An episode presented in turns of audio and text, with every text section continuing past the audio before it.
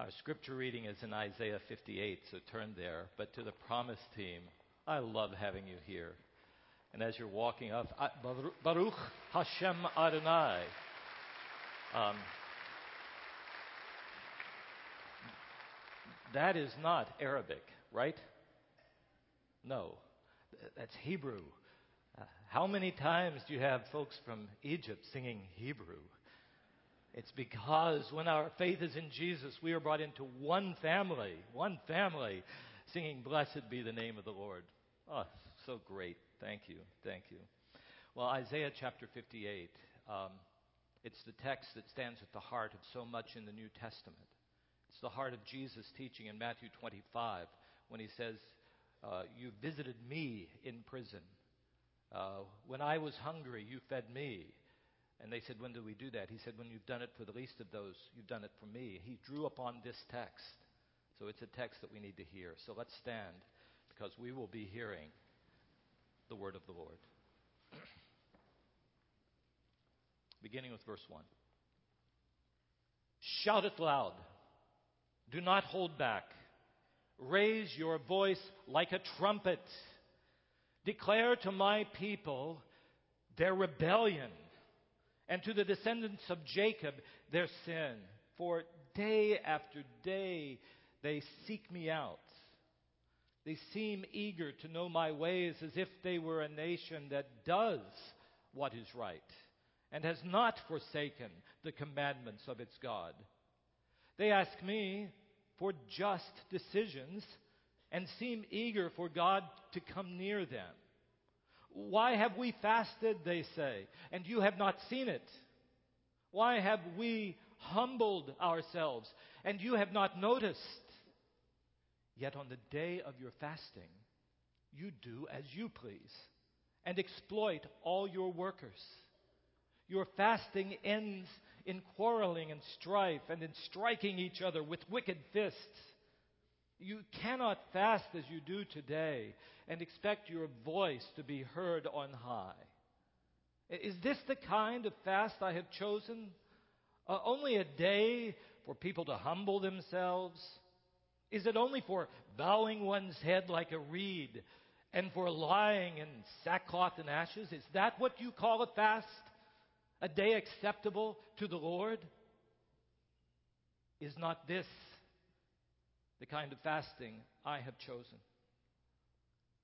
to loose the chains of injustice and untie the cords of the yoke, to set the oppressed free and break every yoke? Is it not to share your food with the hungry and to provide the poor wanderer with shelter? When you see the naked, to clothe them, and not to turn away from your own flesh and blood. Then your light will break forth like the dawn, and your healing will appear. Then your righteousness will go before you, and the glory of the Lord will be your rear guard.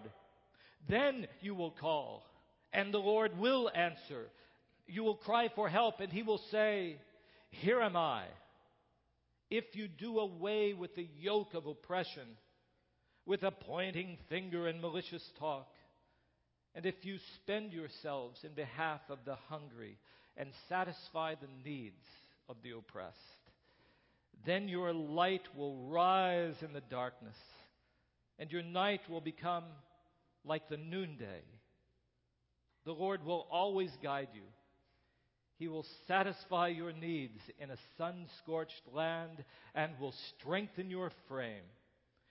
You will be like a well watered garden, like a spring whose waters never fail. Your people will rebuild the ancient ruins and will raise up the age old foundations. And you will be called repairer of broken walls, restorer of streets with dwellings. And this is the Word of God. Thanks be to God. All right, when we open this book, we turn to Genesis 1 and 2. We see that everything in God's creation is right. Then, when we took to, turn to the end of the book, Revelation 21 and 22, we see that everything in God's recreation is right. No tears, no war, no sorrow. In between, and right now, here in Pasadena, everything is not right. Yeah, can I hear a witness? Can I hear a witness? but Revelation 21 and 22, that's real. That's going to happen. God is going to do a work where everything that is messed up and wrong is made right. Uh, and, and that involves you and me. That Jesus came to make us right with God, to forgive our pasts and not to leave us there, but to remake us until we are conformed to the image of Jesus. Hallelujah. And more than that, even as He is remaking us, He sends us as His ambassadors to be salt and light, to be involved in His right making mission. And the word for that is He sends us out to do justice. And that's what I want to talk about in the few moments that I have. And because that idea is so controversial, doing justice, and because it is so central to who God is and what God is doing in this world at the same time, I just want to get straight at it, all right? I just want to get straight at it. I want to ask this question What does justice mean? And Isaiah 58 becomes a great, great guide. Because I just want to tell you, I don't think our world gets it. I don't think our world understands what biblical justice is all about. What the Bible talks about when you find that word, sometimes translated God's righteousness, but the same word. Uh, what the Bible talks about is very different from what politicians talk about. You know what politicians talk about when you hear the word justice? It's, it's taking all of the power and force of government, uh, having taxes, to force people to redistribute wealth. It's what Marx talked about and socialists talk about. That's not what the Bible talks about when it talks about justice. You, heard me there, right? It, it's not forced from above and by the government. Moreover, the other way that I hear people talking about this word justice is they talk about it in a very self centered sort of way. Anytime something in the world doesn't seem fair to us, especially to me personally, we say it's unfair and it's unjust. Well, the Bible doesn't talk about it that way either.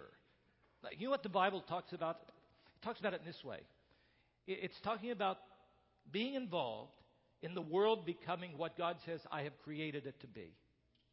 It's what Jesus came to give his life to do. And the word justice in the Bible is directly tied to a beautiful Hebrew word called shalom. We just usually translate that as peace, but it's a much bigger notion Shalom means well being.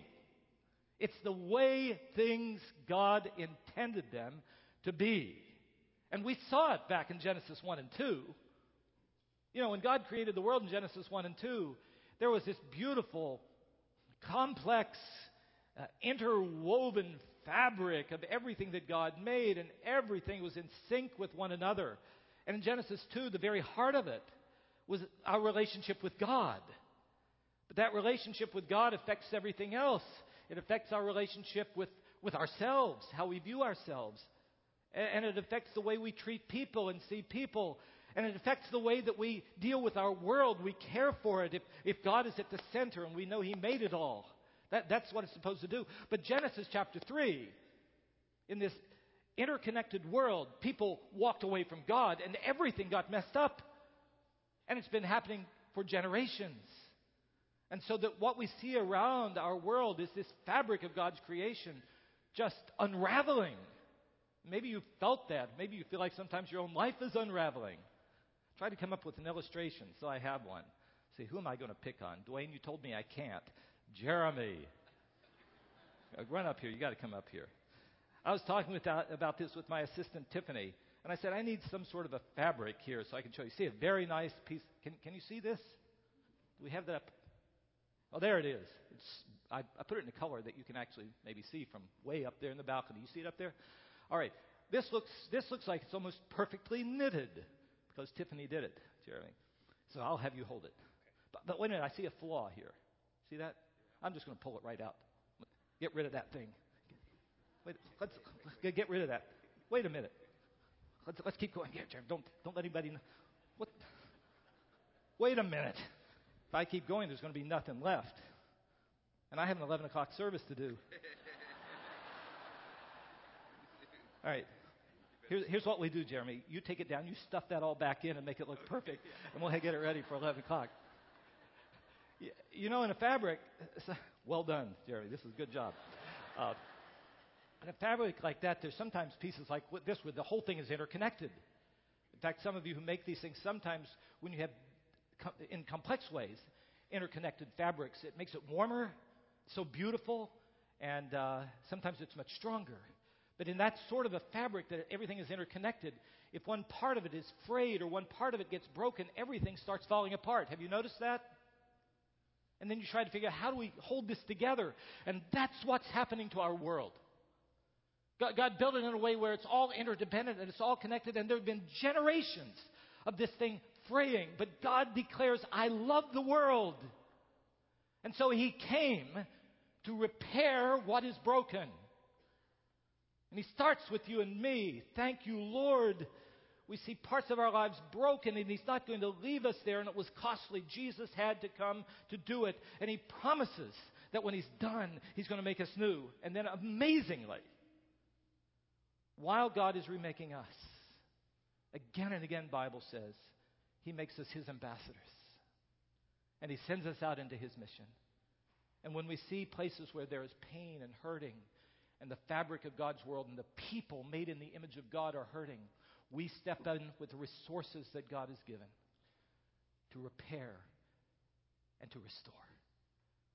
When we see people leaving God out of their lives, we say, Good news.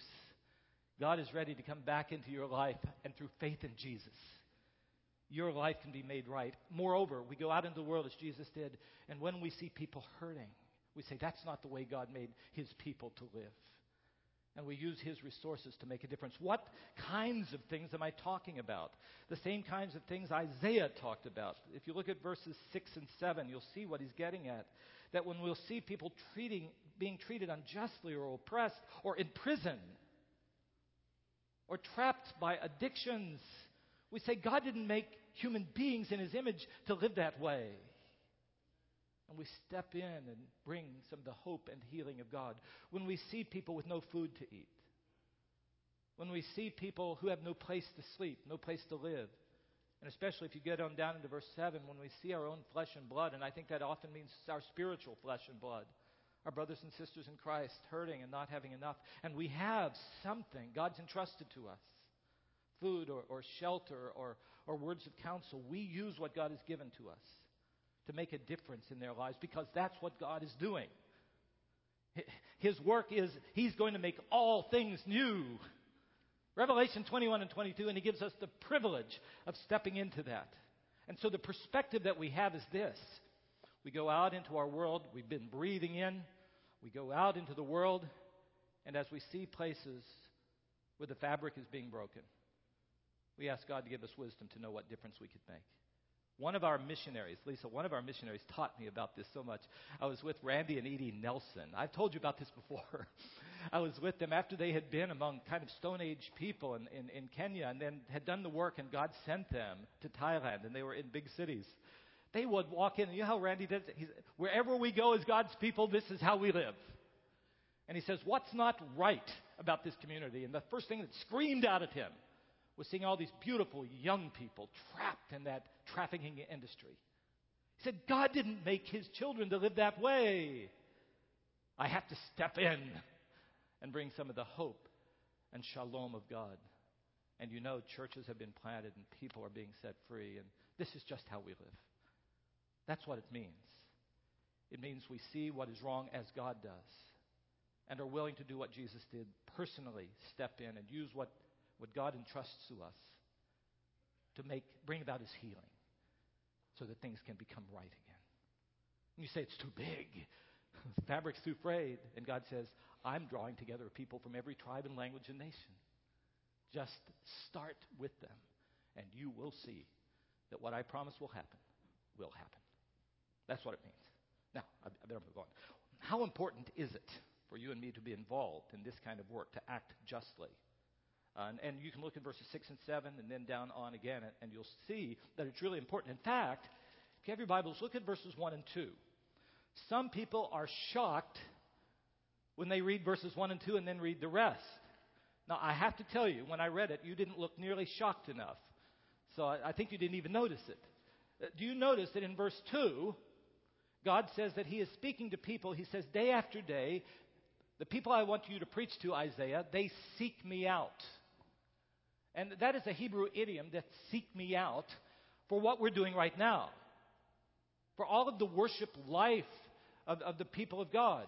It involved their temples, it involves their synagogue, their sacrificial system, things like fasting that he talked about. So he is talking to people in our day who showed up at the 9 o'clock service at Lake Avenue Church and are involved in Bible studies and trying to serve. All those things that are a part of what we call breathing in so that we can know God better.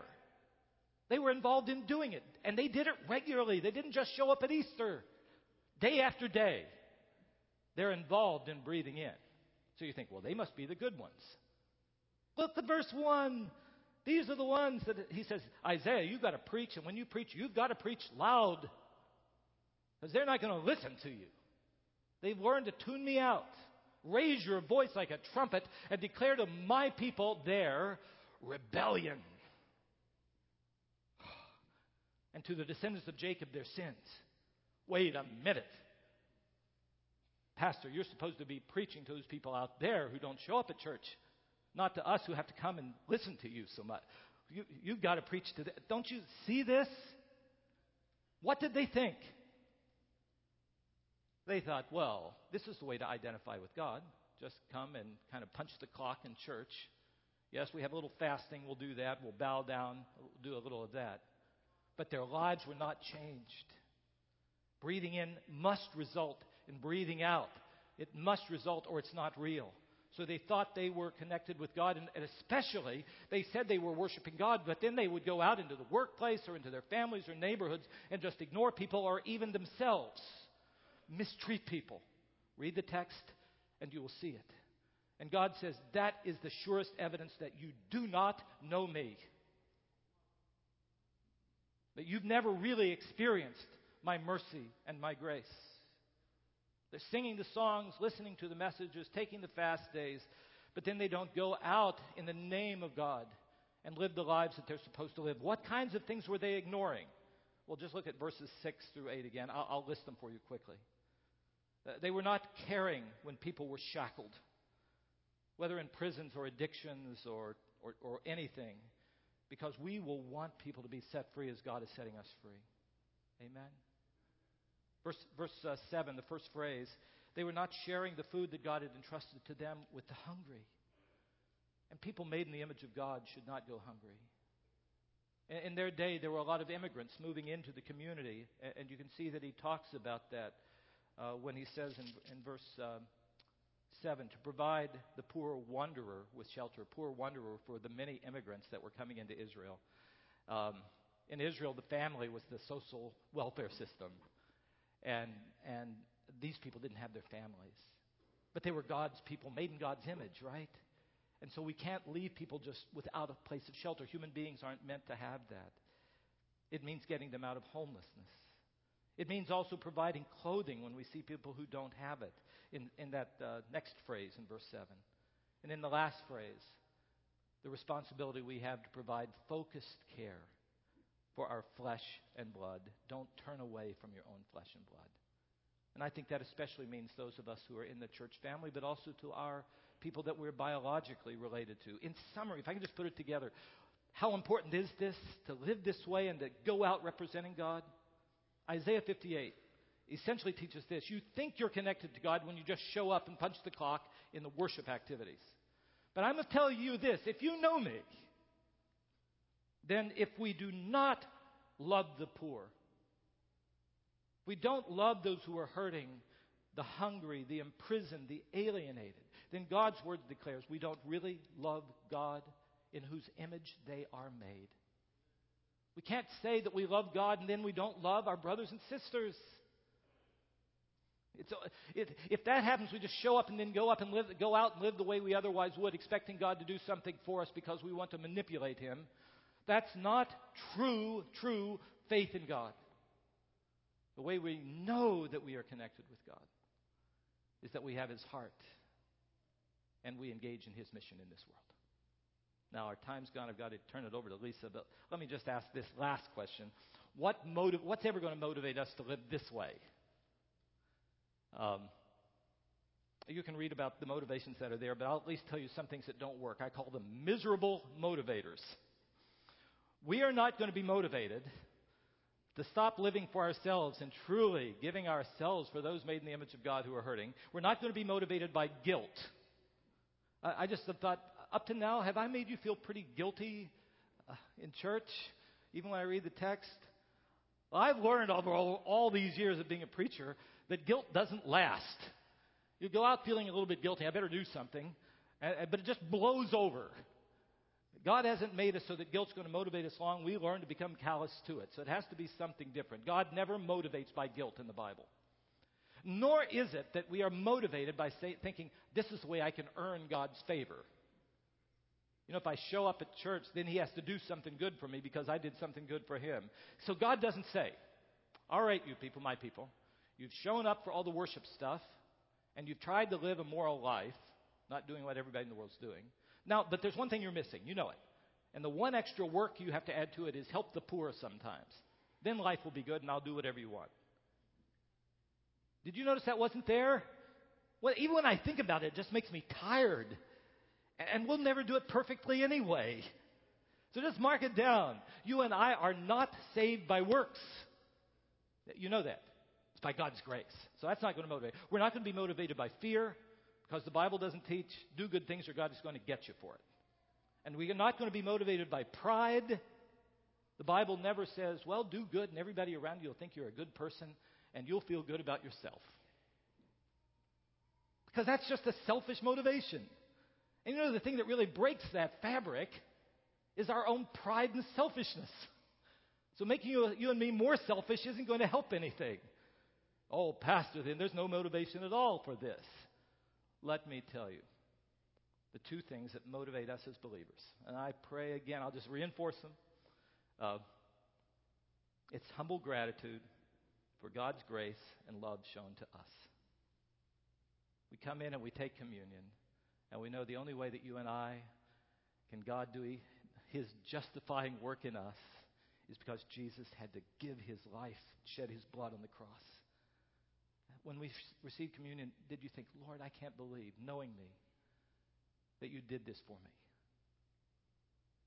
It's in view of God's mercy, Romans 12:1, that we say, Yes, I'll offer my life to you as a living sacrifice. That's what real worship is all about. So if you come today and you just feel deeply, Lord, you know me and you're willing to love me and remake me anyway, if you feel that deeply, then your only response can be, then how can I live in a way that honors you? What motivates us is just humble gratitude for this incredible grace that we've received. And we know it's not just for us, but for all. And then the second motivation is just there in measure in Isaiah 58. I hope you'll go back home and read it t- today. And it is this incredible joy that God gives us when we begin to go out and participate in His healing, right making work in His world. Uh, when we just live for ourselves, we just keep wanting to have more. Have you ever noticed that? But when we uh, look and say, everything that I have, even if it isn't very much, Lord, how can I use it to restore some people who are hurting and to repair some of the breaks in the fabric of your creation? I'm telling you, our lives come to life. And uh, I'll just show you the, the text that is there in the book of Isaiah. Verse 8 of Isaiah 58 when you and I begin to live that way, the thing that'll keep us going is we'll see this. Then your life will light will break forth like the dawn. And as you're engaged in li- living for God, your own healing will appear. Then you will be called repairer of broken walls, restorer of streets with dwellings. Brothers and sisters, that's us. When we see as God sees. when we come to breathe in and meet Him again and thank Him again for His mercy, and we go out to live for Him. This is the way God's people lived in Isaiah's day, or were supposed to live. This is the way Jesus told us to live in Matthew 25. This is the way you and I are called upon to live when we're here in Pasadena, California. And if God uproots us and takes us all the way to Tanzania, this is simply the way we see the world and we live life to the full. So I'm going to ask Lisa, Lisa, will you come up? I know you have been involved. This text I know has been central to your ministry, and you've been involved in this work. I'd love to have you share with us some lives in which you see this happening so that we can be praying about how it might look here in Pasadena and San Gabriel Valley. So good to have you home. Thank you. Look forward to sharing. Thank you. Well, it is a delight for me to be home in Pasadena. It's fun for me to get to come back and share with you. Lake Avenue has a hundred or hundred something years of history in global missions, and Byron and I are a little tiny part of that heritage. We are privileged and honored and so thankful to be a part of that. And I've been tasked this morning to share with you a little bit about how Wild Hope is trying to live out this Isaiah 58 mandate. Wild Hope, Wild Hope is um, a small organization made of friends, and our little tagline is transformation through empowerment. We're trying to see communities transformed by empowering leaders. And sometimes that looks like straight, good old fashioned discipleship. Peter out in the bush meeting with 20 Maasai leaders for a week of intense discipleship course that he calls a deep level discipleship. Sometimes it looks like something very practical, a hands on, how can we dig these farms so that the soil isn't washed away? Sometimes it's a microloan. We're involved in many different ways of trying to see transformation through empowerment. And this morning I get to tell you two stories of lives that we've seen transformed. Well, what can you do with a dollar? What can you do with one dollar? How about two? Sarah Galassi didn't think she could do much with two dollars either, but she knew she needed to do something. Sarah needed to do something with her less than two dollars that she was earning each day because she had children to provide for. Two kids. Her husband had deserted them. Her husband had left her as the sole caregiver and the sole provider for their two small kids, and Sarah was trapped. Sarah was trapped by her own lack of education. She had gone to school to a certain level and she was a reader, so that was great. That's a plus. But she had no real employable skills. She had nothing that she could um, offer to a good paying company. Sarah was trapped in her own poverty and her own lack of education and her own, um, yeah, like I said, the lack of skills. But she was also trapped in a miserable living circumstance because she couldn't make more than somewhere between a dollar and two dollars a day. Sarah hadn't been able to move out of the little hovel of a room that she'd been living in in her in law's compound. And that's where her husband continued to live as he paraded his girlfriends in and out. And she lived there in kind of that shame and rejection and sense of hopelessness and entrapment. Well, Sarah had a neighbor whose name is, perhaps ironically, perhaps fortuitously, perhaps um, prophetically, his name is Prosper. And Prosper is a friend of ours. He's a friend of Wild Hope and an employee of Wild Hope. He's a great source of joy and laughter in our midst. And uh, yeah, he works with us, especially when we take groups out to the bush for cultural experiences and to see what God is doing among our Maasai friends. But Prosper knew that Wild Hope had a small micro lending initiative, micro loans, little tiny loans. And why do we have that? We have micro lending as an important part of what we do because we believe that a hand up can change somebody's life. And because all of us on our team have accumulated quite a number of years in Africa, and we've kind of come to the conclusion that a lot of free money hasn't done Africa a lot of favors. Now, there are times when aid money is needed and should be given free. God calls us to that, and I believe that it's right. And as the mother of some, my third child going to college this fall, I'm looking for free money. But overall, there's um, a sense of dignity that comes with a loan. And so Wild Hope is excited about micro lending. And Sarah came to us with Prosper as her reference and her friend, and she said, I need just a little something to get going in a business. And so she sat down on our porch with Byron, my husband, and talked through her ideas. And she took out a, a loan of something that was close to $200. And Sarah started selling secondhand clothes, high quality secondhand socks. She decided that socks was her niche. And she was a street vendor, and she started selling socks on the streets of Arusha. And pretty soon she was able to move her children out of that humiliating and um, non nurturing environment to a better housing situation, provide for their care, feed them, and have the dignity that she knew she was doing this. And she paid off that first loan and she came and took a second small loan and she expanded her business and she started sourcing the clothes herself and traveling to the coast where she could buy them in bulk and bringing them back up and setting up in a market so she doesn't have to be walking the streets, which is a better situation for a single woman to be in the safe environment of a market. Byron and I were on the phone yesterday with Skype. I love Skype. It's different than when we went out in 84 when we couldn't talk for months at a time to the States. I was on the phone with Byron through Skype yesterday and he was looking up Sarah's records. He said, Oh my goodness, Sarah's about to pay off that second loan. Sarah's our poster child of on time, pay it back, change your life person. And Sarah's life has been totally transformed, totally redeemed into a healthy situation by less than $400. And we at Wild Hope just count it a privilege to be a part of Sarah's story. Now, Joyce is in a totally different situation. Joyce doesn't live in the city. Joyce lives way out in the bush. The bush is a funny, vague term that we use in Africa. It just means the wilderness. But when I think of the wilderness, I think Alaska. Bush is definitely Africa. So when I say the bush, I just mean all that beautiful, untouched creation. And out in the bushes where we don't have paved roads and phone lines and all of the rest of that.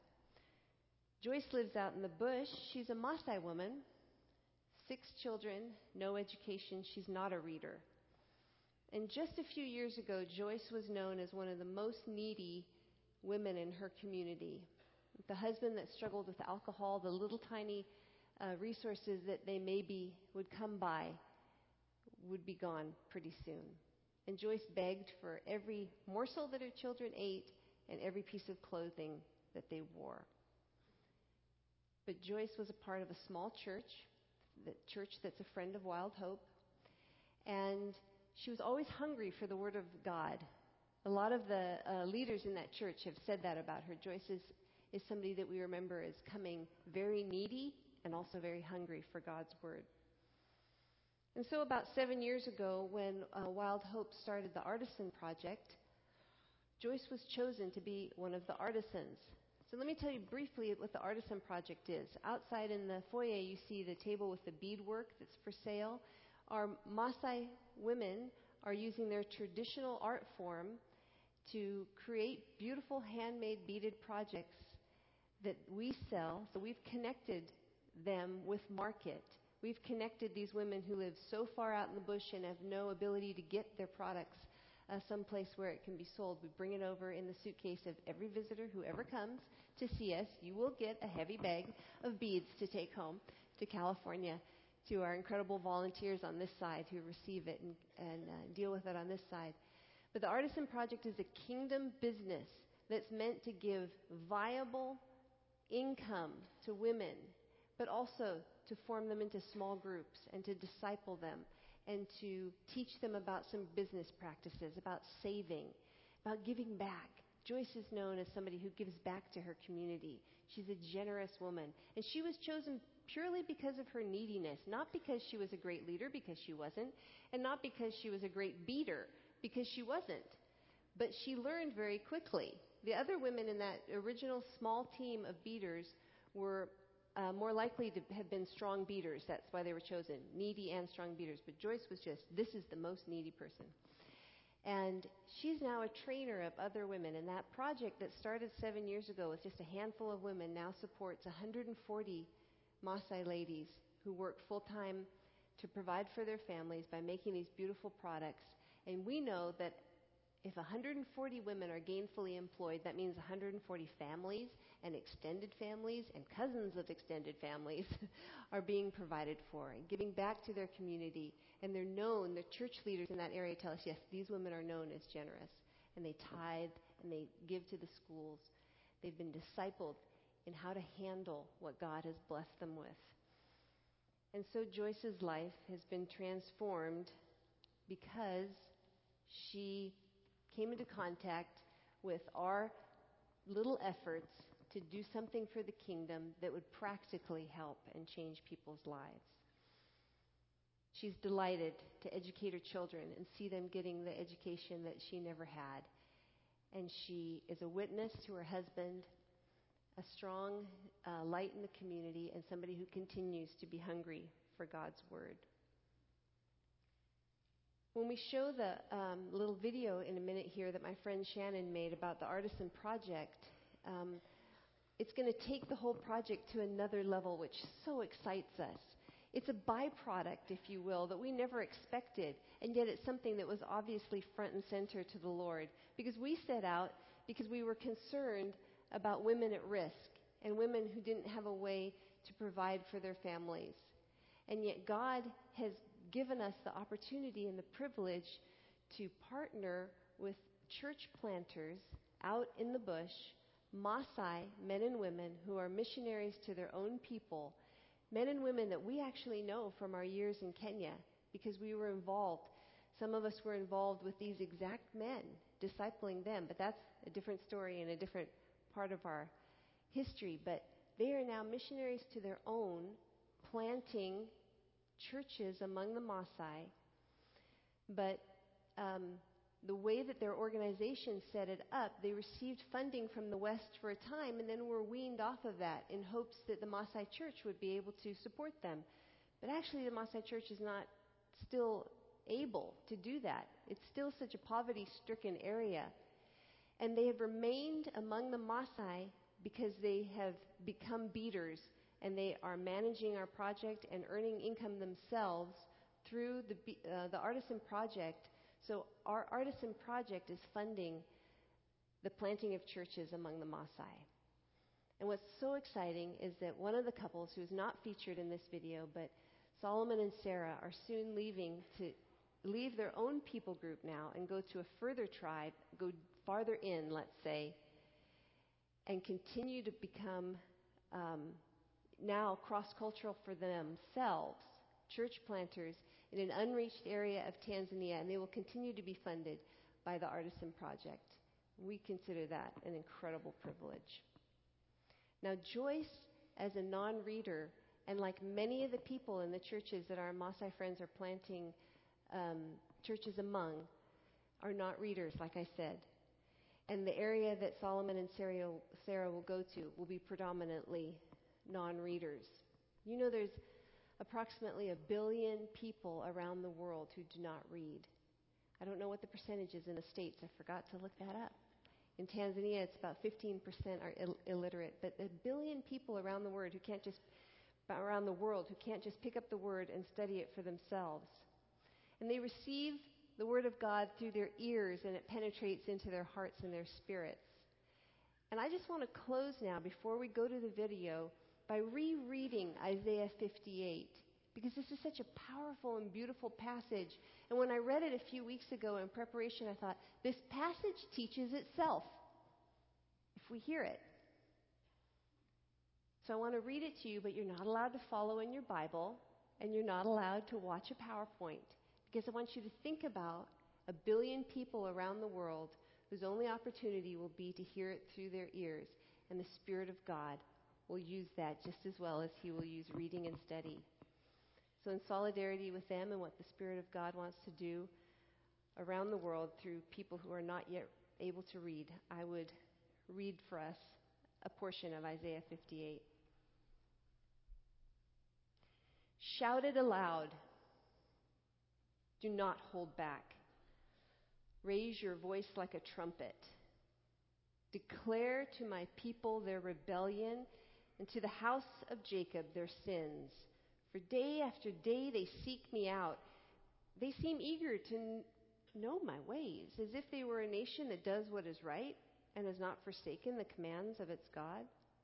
They ask me for just decisions and seem eager for God to come near them. Why have we fasted, they say, and you haven't seen it? Why have we humbled ourselves and you haven't noticed? Yet on the day of your fasting, you do as you please and exploit all your workers. Your fasting ends in quarreling and strife and in striking each other with wicked fists. You cannot fast as you do today and expect your voice to be heard on high. Is this the kind of fast I have chosen? Only a day for a man to humble himself? Is it only for bowing one's head like a reed and for lying on sackcloth and ashes? Is that what you call a fast? A day acceptable to the Lord? Is not this the kind of fasting I have chosen? To loose the chains of injustice and untie the cords of the yoke, to set the oppressed free, and to break every yoke. Is it not to share your food with the hungry and to provide the poor wanderer with shelter? When you see the naked, to clothe them, and not to turn away from your own flesh and blood. Then your light will break forth like the dawn, and your healing will quickly appear. Then your righteousness will go before you, and the glory of the Lord will be your rear guard. Then you will call, and the Lord will answer. You will cry for help, and he will say, Here am I. If you do away with the yoke of oppression, and the pointing finger, and the malicious tongue, and if you spend yourselves on behalf of the hungry, and satisfy the needs of the oppressed, then your light will rise in the darkness, and your night will become like the noonday. The Lord will guide you always. He will satisfy your needs in a sun scorched land and will strengthen your frame. You will be like a well watered garden, like a spring whose waters never fail. Let's pour ourselves out. It's what God is doing.